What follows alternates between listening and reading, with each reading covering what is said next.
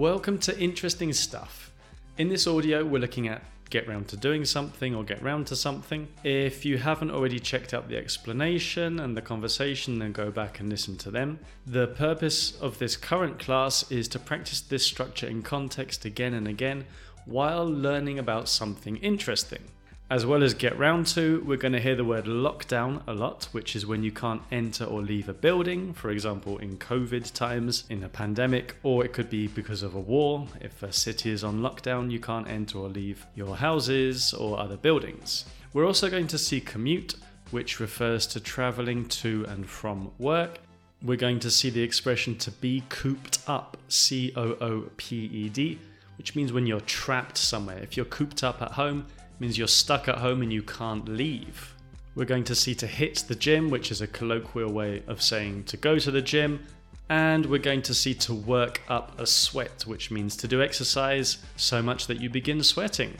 Right, what is the topic that we're talking about? Ah, stay tuned to find out. Okay, so we are talking about exercise during lockdown. So let's go. According to an article in the New York Times published on the 7th of October in the year 2020, most people weren't getting around to doing as much exercise during the pandemic as they had prior to the start of the lockdown. Now, this is hardly surprising. However, what was surprising was that a study published in the UK had found that many people were actually getting around to exercising as often or even more than before we were forced to spend long periods cooped up in our houses and flats. Interestingly, a large percentage of these people that had managed to get around to working up a sweat more often were over 65 years old. Now, I personally got around to doing more exercise during the early days of the lockdown as I found that I had more free time since I didn't need to commute at all. I think a lot of people find it really hard to get around to hitting the gym, running, or doing other sport purely because so much of their time is taken up working and traveling to and from work, commuting.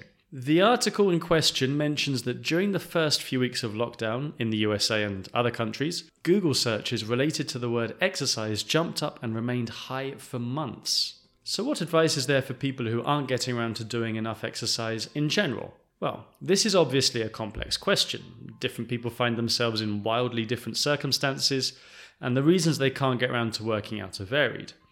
Also, this is an English course, so it's probably not the best place to look for answers, but I will share my findings. In my personal experience, habit formation is the best option. This means that if you make exercise part of your daily and or weekly routine, it stops being a question of not getting round to it, you simply do it the same way you just simply brush your teeth, have a shower, or watch a series every day. It's part of your routine. You don't even need to think about it.